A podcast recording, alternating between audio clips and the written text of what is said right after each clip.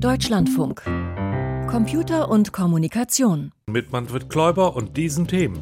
Bitcoin Flop. Das Experiment mit der Chivo Wallet in El Salvador ist gescheitert. Akzeptanzprobleme. Auch am digitalen Euro gibt es große Zweifel.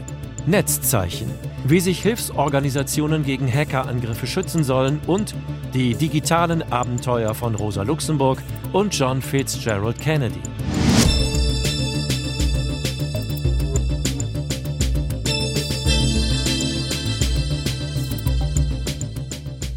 Es muss wirklich ein absolut klarer Mehrwert bestehen zu bestehenden Zahlungsmöglichkeiten, also zum Bargeld, zum Zahlung über Kreditkarte, Zahlung über Apple Pay, weil nur wenn es wirklich einen solchen Mehrwert gibt, letztendlich die Nutzerinnen und Nutzer sagen, okay, ich probiere jetzt den digitalen Euro mal aus. Das sagt der Informatiker und Kryptographie-Experte Jonas Groß. Er ist Vorsitzender der Digital Euro Association, eines Vereins zur Förderung digitaler Bezahlsysteme. Und der Verein, der nimmt sich auch der Entwicklung sogenannter CBDCs, Central Bank Digital Currencies, also von einer Zentralbank wie der EZB herausgegebener digitaler Währungen an. Hier bei uns in der EU ist eine solche CBDC, der digitale Euro, seit Anfang November in einer sogenannten Vorbereitungsphase. In anderen Ländern aber hat man bereits mit offiziellem digitalen Geld experimentiert, zum Beispiel in El Salvador. Dort hat der, um es einmal vorsichtig zu sagen, sehr unkonventionelle und extrovertierte Präsident Nayib Bukele 2021 ein vermeintlich sensationelles Konzept eingeführt. Die Kryptowährung Bitcoin wurde zum gesetzlichen Zahlungsmittel. Alle Bürgerinnen und Bürger sollten umsteigen und profitieren. Michael Gessert, das hat sich aber doch als völliger Fehlschlag herausgestellt, oder? So ist es. Die Bürgerinnen und Bürger in El Salvador haben das nicht angenommen. Und warum nicht? Das waren laut einer aktuellen Studie im Wissenschaftsmagazin Science offenbar Bedenken der Bürgerinnen und Bürger in El Salvador über die Wahrung der Privatsphäre bei Geldtransaktionen und über die Transparenz dieses neuen digitalen Zahlungssystems insgesamt. Ja, dann schauen wir uns doch mal an, was da eigentlich 2021 in El Salvador passiert ist. Da wurde ja auch ein komplett neues offizielles digitales Zahlungssystem eingeführt mit einer eigenen neuen digitalen Geldbörse, der Chivo Wallet. Genau, und diese Wallet, diese digitale Geldbörse, die war nicht leer. Da waren für jede Bürgerin und jeden Bürger in El Salvador Bitcoin im Gegenwert von 30 US-Dollar drin, als Anreiz, das auszuprobieren. Und dazu muss man wissen, das war in Relation zum durchschnittlichen Einkommen dort sehr viel, vergleichbar mit einem 400 Euro Begrüßungsgeschenk hier bei uns. Und weiter, in El Salvador hat man sich schon seit geraumer Zeit von einer eigenen Währung verabschiedet. Man nutzt den US-Dollar. Und insofern konnte man auch die Chibo Wallet zweigleisig verwenden für Bitcoin und für Dollar. Insbesondere war eben auch grundsätzlich ein jederzeitiger Umtausch in der Wallet möglich von Bitcoin zu Dollar oder umgekehrt ohne Gebühren zu einem offiziellen Kurs. Die Begrüßungs-Bitcoins allerdings, die musste man auch in Bitcoin ausgeben.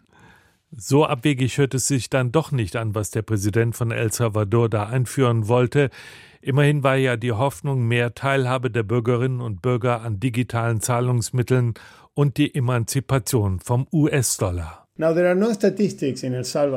Es gibt keine Statistiken in El Salvador. Was an Informationen bekannt ist, stammt aus den Tweets des Präsidenten. Weder die Zentralbank noch das Finanzministerium geben Zahlen bekannt. Fernando Alvarez, Wirtschaftsprofessor an der Universität von Chicago und sein Team mussten also für ihre Analyse über Erfolg oder Misserfolg von Bitcoin und Chivo Wallet in El Salvador erst einmal selbst sehr aufwendig eine Datenbasis schaffen. Zum einen haben wir eine Befragung durchgeführt. Auf der Basis von Volkszählungsdaten haben wir eine repräsentative Auswahl von 1800 Haushalten getroffen und haben die Haushaltsvorstände befragt, was sie über die Chivo Wallet wussten und ob und wie sie die genutzt haben. Und wir haben versucht, die Transaktionen zu identifizieren, die aus dem Chivo-System heraus mit anderen Bitcoin-Nutzern stattgefunden haben. Und zwar mit einer Analyse der Bitcoin-Blockchain in the ledger, in the blockchain. Was bei der repräsentativen Befragung herauskam, ergab ein sehr klares Bild. Zwei Drittel der Bevölkerung wusste Bescheid über die Einführung der Chivo Wallet. Deutlich weniger, nämlich nur die Hälfte der Bevölkerung, lud sich die Chivo App dann auch herunter. Von denen wiederum gab die Hälfte an, es sei ihnen nur um das Begrüßungsgeld gegangen. Gerade noch 20 Prozent der Leute nutzten Chivo danach weiter aber wiederum die Hälfte von ihnen nur, um Dollartransaktionen durchzuführen. Und letztlich waren es dann nur fünf Prozent, die einigermaßen aktiv Bitcoin nutzten. Aus dem gescheiterten Experiment in El Salvador lassen sich Lehren ziehen, auch für einen digitalen Euro, sagt Fernando Alvarez. It has many dimensions to have a CBDC. Eine digitale Zentralbankwährung einzuführen hat viele Aspekte, aber den Datenschutz sollte man keinesfalls übersehen. Auch nicht die unterschiedlichen Prioritäten in der Bevölkerung, was sie gern nutzen wollen und was nicht. Und was im Politik- und Technologiesektor sehr oft unterschätzt wird, die Menschen mögen es einfach, die freie Auswahl zu haben. Was die Privatsphäre angeht, der Informatiker Jonas Groß ist sicher, dass die auch bei einem kommenden digitalen Euro gewahrt werden kann. Als Doktorand an der Universität Bayreuth hat er zusammen mit Kollegen ein Konzept für eine CBDC entwickelt, die eine mit Bargeld vergleichbare Privacy bietet, zumindest für kleinere Transaktionen. Also bei unserem Konzept ist das für Zahlungen unter einer bestimmten Schwelle. Da ist es eben möglich, dass man komplett anonym bezahlt. Wir greifen da eben auf ein Konzept zurück, sogenannte Zero Knowledge Proofs, wo wir quasi kryptografisch beweisen, verschiedene Dinge, um sicherzustellen, dass die Zahlung wirklich einwandfrei ist. Und durch diese Beweise dann letztendlich gar keine Information über den Zahlungsbetrag, über den Sender oder den Empfänger mitschicken muss. Ab einer bestimmten Schwelle, ähnlich wie bei den jetzt auch schon bestehenden Grenzen für Bargeldzahlungen, würden bei Transaktionen dann allerdings Sender, Empfänger und Betrag nachvollziehbar sein, um staatliche Anforderungen gegen Geldwäsche und Terrorfinanzierung zu erfüllen. Wie das kryptografische Konzept eines digitalen Euro letztendlich einmal gestaltet werden wird, ist momentan noch offen. Jonas Groß hat jedenfalls noch einen, zumindest für Zentralbanker, radikalen Vorschlag. Don't trust, verify. Das heißt, wofür wir als Digital Euro Association auch ganz stark votieren, ist wirkliche Transparenz und eigentlich sogar wirklich den Code oder Teile des Codes Open Source online zu stellen, damit jeder wirklich auch reingucken kann und sich wirklich auch sicher sein kann, dass das Ganze so ist. Das warten wir dann also mal ab, ob es das wirklich geben wird, eine Offenlegung des Codes. Wie wir aber jetzt schon gehört haben, so eine digitale Zentralbankwährung mit einer Mischung aus Privacy für geringe Beträge und Nachvollziehbarkeit zu programmieren, das ist möglich, aber sicherlich nicht trivial. Da stellt sich doch vielleicht noch einmal die grundsätzliche Frage, wozu brauchen wir überhaupt einen digitalen Euro? Tja, an bequemen digitalen Bezahlmöglichkeiten, da mangelt es uns ja wirklich nicht. Vom normalen Online-Banking über die Vorortlösungen wie GiroPay, Apple Pay, PayPal. Aber tatsächlich könnte der Mehrwert sein, wenn das Konzept eben so umgesetzt wird, wie das Jonas Groß vorschlägt, Privacy. Denn bei den gerade aufgezählten Lösungen, da zahle ich ja eben nicht anonym, da weiß zumindest der Betreiber des Zahlungswegs Bescheid. Aber es gibt noch einen theoretischen Mehrwert. Bei Zahlungen mit bisherigen Payment-Systemen sind ja Gebühren im Spiel, meist auf Händlerseite. Und bei einer CBDC könnten die entfallen oder zumindest sehr gering sein und damit könnten theoretisch die Verbraucherpreise sinken. Aber damit würde die Zentralbank ja dann den Banken und Kreditkartenfirmen, den Payment-Anbietern in den Rücken fallen, in ihr Geschäft hineinfuschen. Die verdienen ja an den Gebühren. Und genau das ist auch einer der Gründe, warum diese Fraktion bislang wenig begeistert von den Plänen der EZB war oder auch noch ist. Es gibt noch mehr. Wenn Bürgerinnen und Bürger direkt Zugriff auf eine digitale Zentralbankwährung haben, dann könnten sie bei den geringsten Zweifeln an der Solidität von Banken ihre Guthaben dort abziehen, transferieren und das wäre der berühmte Bankrun, der dann Zahlungsunfähigkeit und Crash auslöst. Um dieses Szenario auszuschließen, wird es beim digitalen Euro wahrscheinlich eine Obergrenze geben, die eine Privatperson halten kann. Genannt werden da oft 3000 Euro, das steht aber noch nicht fest. Nach den derzeitigen Plänen werden aber Banken und Sparkassen mit im Boot sein. Über sie soll nämlich der digitale Euro dereinst dann verteilt werden. Sie behalten also dann den Kontakt zum Endnutzer. Da bleibt es aber dann doch fraglich, ob der dann dort seine CBDC-Wallet aufladen wird oder seinen Girocard-Chip auf der Karte halt aufladen wird oder gar nichts von dem. Denn Bargeld wird es ja in jedem Fall auch weiterhin geben. Das hat die EZB hoch und heilig versprochen. So ist es. Und insgesamt, das wird vermutlich, so sieht das auch zum Beispiel Jonas Groß, das wird sehr, sehr langsam gehen mit einem digitalen Euro, wenn der kommt was ja jetzt sehr wahrscheinlich, aber auch noch nicht endgültig entschieden ist. Aber eines lehren vielleicht die Erfahrungen aus El Salvador, den Leuten da etwas von oben überstülpen zu wollen, dem sie nicht vertrauen, das geht schief. Über elektronische Währungen als offizielles Zahlungsmittel sprach ich mit Michael Gessert. Danke. Der Podcast von Computer und Kommunikation. Kostenlos abonnieren. Überall da, wo es Podcasts gibt. Also was ein Ransomware-Angriff ist und welche Folgen der haben kann, das können ja mittlerweile viele Verwaltungsleiter in öffentlichen Einrichtungen und auch Unternehmenschefs rauf und runter beten. Denn gerade Firmen, Behörden oder Krankenhäuser, die wurden ja in der letzten Zeit immer wieder Opfer dieser digitalen Erpressungsangriffe. Diese Form der digitalen Kriminalität, die ist inzwischen sehr stark automatisiert und die Angreifer, die wissen oft gar nicht, wen sie da konkret lahmgelegt haben. Das lässt Organisationen, die im humanitären Bereich unterwegs sind, hoffen. Mit einem digitalen Zeichen, sichtbar für die Angriffsmaschinen der Computerkriminellen, könnten sie vielleicht verschont bleiben, so wie im echten Krisenfall Hilfsorganisationen auch nicht angegriffen werden. Deshalb haben sich Informatikerinnen und Informatiker der Eidgenössischen Technischen Hochschule Zürich zusammen mit anderen Forschergruppen mit dem technischen und juristischen Design eines sogenannten authentischen Signes für Hilfsorganisationen beschäftigt. Felix Linker von der ETH hat mir das Prinzip erklärt. Also wir haben etwas entwickelt, das nennen wir auf Englisch Authentic Digital Emblem. Und das ist eine Lösung für ein digitales Emblem allgemein. Und lassen Sie mich mal anfangen zu erklären, was ein digitales Emblem ist.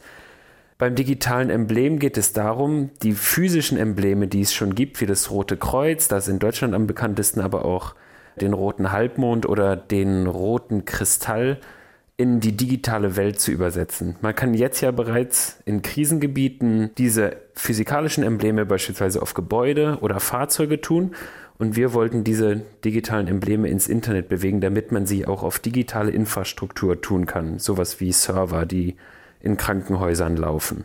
Und das Wort authentisch steht wofür?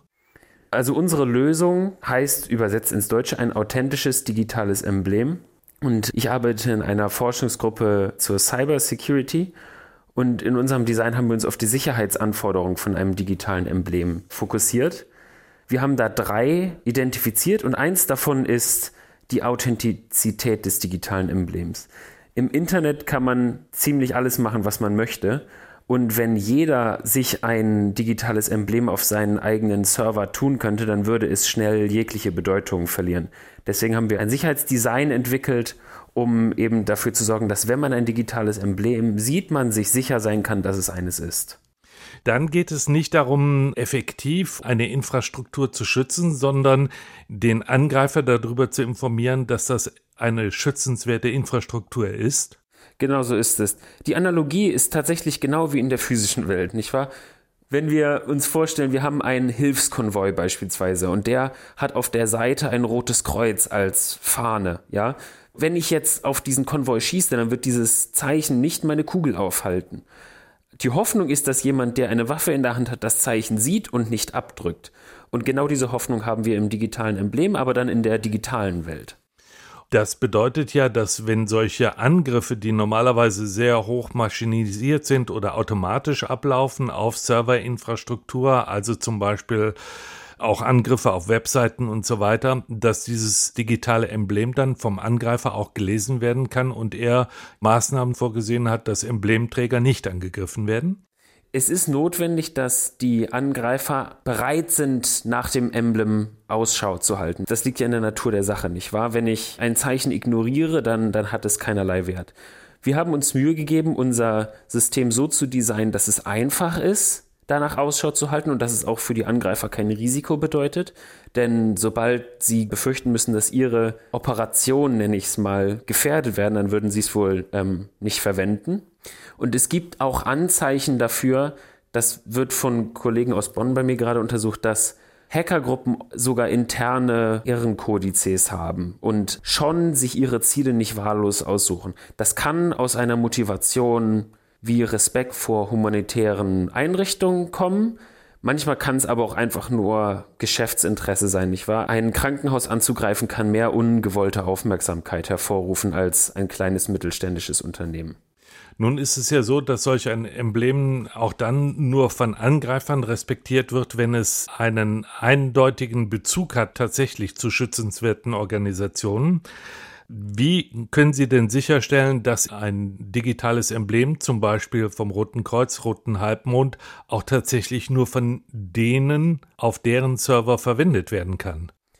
Wir verwenden da ein ähnliches Design wie die des Internets. Man kann ja beispielsweise jetzt schon HTTPS-Websites über sogenannte Certificate Chains sicher besuchen. Da kann man dann sehen, welche sogenannten Certificate Authorities bestätigt haben, dass die Website, die man gerade besucht, auch tatsächlich dies als dies sich ausgibt. Bei uns werden dann aber nicht Certificate Authorities das bestätigen, sondern unabhängige Organisationen wie beispielsweise das Internationale Komitee des Roten Kreuzes oder auch Nationen, dass gewisse Organisationen, man könnte an sowas denken wie Ärzte ohne Grenzen, grundsätzlich das Recht haben, ein digitales Emblem auszustellen. Und einen zweiten wichtigen Aspekt, den wir dabei noch äh, mit hinzugefügt haben, ist, dass sobald man ein digitales Emblem zeigt, hinterlässt man Beweise, die man benutzen könnte, um zu zeigen, dass man es missbraucht hat, sollte man es denn missbraucht haben. Es gibt da also zwei Aspekte. Zum einen haben wir unabhängige oder hoffentlich unabhängige Parteien, die das bestätigen, dass man eine legitime Organisation ist. Zum anderen kann man Organisationen immer bestrafen, sollten sie es missbrauchen.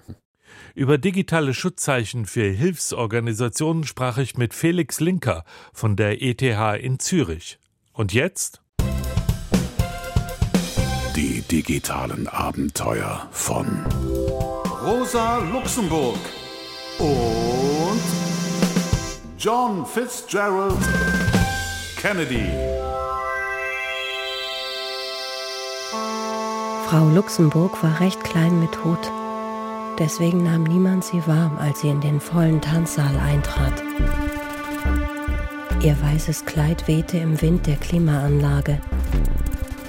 Sie hatte sich online einen gut durchtrainierten, klugen Arbeiterrat als Avatar bestellt, mit dem sie Charleston tanzen würde. Sie fand ihn nicht. Im Saal rauschten Tänzerinnen und Tänzer an Rosa vorbei wobei oft nicht zu unterscheiden war, was da tanzte. Ein Avatar oder ein Mensch. Rosa wählte durch Drehen ihrer Hutkrempe eine Musik aus, die nur sie hörte. Über diese Musik hatte sie einmal mit dem Genossen Lenin gesprochen. Beethovens Appassionata Opus 57. Wladimir Ilyich liebte dieses Klavierstück. Wäre er nicht so wahnsinnig unattraktiv gewesen, als er Rosa damals im Gefängnis besuchte, hätte vielleicht ein Schuh aus den beiden werden können. Über die Tanzfläche schwebte jetzt Marilyn Monroe und sang Happy Birthday, Mr. President. Die Avatare waren geruchlos. Geruchlos war Marilyn. Ihr Gesang verzauberte alle Clubgänger. Wladimir Ilyich, dachte Rosa, hätte die Hommage an einen kapitalistisch geprägten Präsidenten zutiefst verachtet. Sie war aber eh nur ein Avatar und schon löste sich Marilyn Monroe ins Nichts auf. An der Bar stand ein Mann im Anzug mit Krawatte. Vielleicht der Türsteher von oben, der sich schnell einen Drink für zwischendurch genehmigt, dachte Rosa Luxemburg. Auch für solche scheinbar unverwundbaren Proleten wie Türsteher müssen wir Kommunistinnen eintreten. Eigentlich müsste der Türsteher Teilhaber des Clubs sein. Kein schwarz beschäftigter Lohnsklave, dachte Rosa Seltsam, dass jetzt dieser Türsteher sich vom Barhocker absetzt und auf sie zugeht. Darf ich Sie zu einer Runde Charleston auffordern? Der Mann ist eindeutig echt, also kein Avatar. Er riecht nach einem Deodorant, das sie nicht kennt. Er tanzt den Charleston mit perfekter Schrittfolge. Aber er gerät dabei manchmal aus dem Takt. Sie entschuldigen, mein Rücken. Was ist mit Ihrem Rücken? Ach, mehrere Bandscheibenvorfälle und eine Reihe von Operationen. Tanzen wir doch einfach weiter. Ja, sie tanzen und tanzen und tanzen. Der Türsteher, der nun doch vermutlich kein Türsteher ist, führt Rosa so galant, dass sie sich wünscht, der Charleston würde nie aufhören. Der fremde Tänzer flüstert ihr ins Ohr. Sie kennen mich nicht. Ich kenne aber Sie. Sie sehen aus wie auf den vielen Fotos mit diesem langen Kleid und dem Hut. Es ist mir ein ausgesprochenes Vergnügen, Sie kennenzulernen. Wissen Sie, wir haben in den USA nur sehr wenige Kommunisten. Und denen geht es schlecht. Darf ich Sie Genossin nennen? Genossin Luxemburg. Während wir tanzen, darf er ruhig Rosa zu mir sagen, aber Genossin Luxemburg ist auch okay. Wer ist der rätselhafte Mann, der tolle Tänzer mit Rückenproblemen? Kennen Sie hier jemanden? fragt Rosa Luxemburg. Nur Marilyn, die vorhin hier im Club kurz zu Besuch war, die kenne ich. Sonst nur Sie, wenn auch bis vorhin nicht persönlich. Woher kennen Sie Marilyn Monroe? Lange Geschichte, sagt der Mann. Wir hatten sogar eine, wie man in Amerika sagt, Affäre. Die mussten wir aber geheim halten, hätte meine Kinder und vermutlich auch Jackie in Aufruhr gebracht. Sie müssen bedenken, als Kapitalisten erheben wir gnadenlos Besitzansprüche. Er grinst. Jackie, denkt Rosa. Sie ist verwirrt, weil sie etwas ahnt. Sie ahnt, dass sie nicht mit einem Türsteher tanzt, sondern mit dem Präsidenten des korruptesten, kapitalistischsten Landes der Welt, dem Mann von Jacqueline Kennedy, John F. Kennedy. Wenn sie nicht so rückengeschädigt wären, würde ich sie jetzt glatt sitzen lassen, sagt sie zu John F. Kennedy. Nur mein Beschützerinstinkt hält mich davon ab. Der US-Präsident erwidert etwas, aber es geht unter. Denn plötzlich erscheint mitten auf der Tanzfläche aus dem Nichts ein Wirbelwind, ein Derwisch, schubst John F. Kennedy zur Seite und nimmt Rosa Luxemburg bei beiden Händen. Tango? Der Arbeiterrat, den sie als Avatar für sich und ihren Abend in dem Tanzlokal bestellt hat, ist tatsächlich erschienen deutlich wilder und ungestümer als geplant.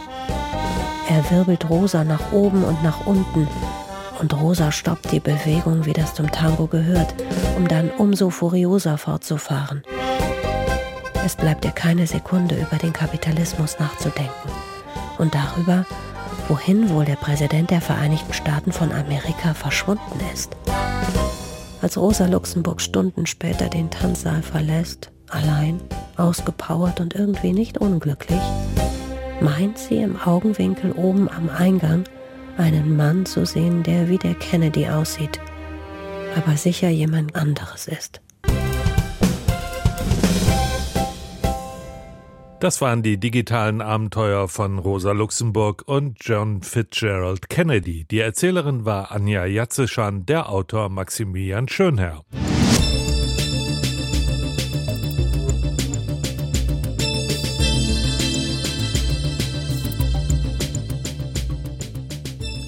Die Bundesregierung beschließt das digitale Dienstegesetz. Unsere erste Nachricht im Info-Update von und mit Lucian Haas. Nach monatelangen Verzögerungen hat sich das Bundeskabinett auf den Entwurf für ein digitale Dienstegesetz geeinigt. Damit wird der Digital Services Act DSA der EU in nationales Recht übertragen. So wie die EU mit dem DSA große Internetplattformen in die Pflicht nimmt, gegen rechtswidrige Inhalte, Gewaltaufrufe oder Identitätsmissbrauch vorzugehen, soll auch das nationale digitale Dienstegesetz wirken, dann aber für kleinere Unternehmen. Laut dem Entwurf soll bei der Bundesnetzagentur eine zentrale und politisch unabhängige Koordinierungsstelle für die Aufsicht der Online-Plattformen eingerichtet werden. Die EU-Kommission hat ein Verfahren gegen den Kurznachrichtendienst X eingeleitet. Und zwar wegen des Verdachts, illegale Inhalte zu verbreiten. Außerdem soll X, früher Twitter, gegen Transparenzrichtlinien verstoßen haben. Vor vier Monaten hatte die EU-Kommission X als Very Large Online Plattform eingestuft. Damit fällt der Kurznachrichtendienst unter die Bestimmungen des Digital Services Act der EU. In dem Verfahren will die EU nun prüfen, ob X genug getan hat, um die Verbreitung illegaler Inhalte zu verhindern und ob Nutzer ausreichend Möglichkeiten hatten, illegale Inhalte zu melden. Online-Abos muss man auch ohne ein Passwort kündigen können. Das hat das Landgericht München entschieden. Demnach muss das Beenden von Online-Verträgen auf der Webseite eines Anbieters direkt und ungehindert möglich sein. Eine Passwortabfrage schränke die Kündigungsmöglichkeiten der Verbraucher dabei unnötig ein. Stattdessen müsse die Angabe des Namens und weiterer gängiger Identifizierungsmerkmale wie Anschrift und Geburtsdatum ausreichen. Geklagt hatte der Bundesverband der Verbraucherzentralen gegen Sky Deutschland. Auf dem Portal des von Sky betriebenen Streamingdienstes Wow konnten Abonnenten erst nach dem Login in ihr Kundenkonto kündigen, was die Eingabe ihrer E-Mail-Adresse und ihres Passworts erforderte. Der Anspruch auf eine Preisminderung bei schlechtem Internet wird wenig genutzt. Wenn die Internetleitung regelmäßig deutlich weniger Leistung hergibt als vertraglich vereinbart, dann können Verbraucher seit zwei Jahren von ihrem Anbieter eine Preisminderung verlangen. Dazu gehört ein offizielles Beschwerdeverfahren über die Bundesnetzagentur, bei dem ein spezielles Online-Tool zur Leistungsmessung eingesetzt wird. Allerdings wird das nur selten genutzt. Seit der Einführung wurden nach Angaben der Bundesnetzagentur weniger als 160.000 Messungen begonnen und nur rund ein Viertel davon wurden auch abgeschlossen. Internetsuchmaschinen bestätigen häufig Fake News. Das berichten Forschende aus den USA in der Fachzeitschrift Nature. Im Rahmen einer Studie hatten sie Testpersonen gebeten, Nachrichten auf ihren Wahrheitsgehalt zu prüfen, und zwar mit und ohne die Hilfe von Suchmaschinen im Internet. Bei den Probanden, die sich bei der Prüfung auf Suchmaschinen verließen, lag die Wahrscheinlichkeit höher, dass sie eine Information als wahr einstuften, obwohl das nicht stimmte, und zwar um 20 Prozent. Offenbar fehlten vielen Menschen die nötigen Kompetenzen, um fehlerhafte Informationsquellen als solche zu erkennen, so die Studienautoren. Sternzeit, 23. Dezember. Das Geschenk für die Planetensonden. Über 30 Raumsonden sind derzeit im Sonnensystem unterwegs, umkreisen Mond, Mars und Jupiter, fliegen an Asteroiden vorbei, beobachten die Sonne oder machen sonstige Messungen im All. Ihre wissenschaftlichen Daten und Bilder funken sie zur Erde, die hier von zahlreichen Radioschüsseln empfangen werden. Am bekanntesten sind die Instrumente des Deep Space Network der NASA, das Antennennetz für den tiefen Weltraum verfügt über Zentren im kalifornischen Goldstone, in Madrid in Spanien und in Canberra in Australien. An jedem Standort stehen Radioschüsseln unterschiedlicher Größe. Die mächtigsten haben 70 Meter Durchmesser und empfangen auch noch schwächste Funksignale aus mehr als 10 Milliarden Kilometern Entfernung, etwa von den Voyager-Sonden weit jenseits des Pluto. Die Antennen sind so um die Erde verteilt, dass jede Raumsonde immer im Blickfeld mindestens einer Station ist. So können die Fachleute rund um die Uhr Funkbefehle zu ihren Sonden schicken oder deren Daten empfangen. Aber da inzwischen immer mehr Missionen durch das All fliegen, kommt es oft zu Engpässen bei den Antennen. Doch etliche andere Raumfahrtmächte, darunter China, Russland und Europa, betreiben ganz ähnliche Antennennetze wie die NASA und oft unterstützen sich die Partner gegenseitig. Ob atemberaubende Bilder vom Saturn oder spektakuläre Blicke auf einen Kometen. Auf der Erde bekommen wir dies nur zu sehen, weil es seit Heiligabend 1963 ein ganz besonderes Geschenk von NASA und Co gibt. Das Deep Space Network. Das war Computer und Kommunikation für diese Woche. Mit den besten Wünschen für schöne Festtage verabschiedet sich Manfred Kläuber.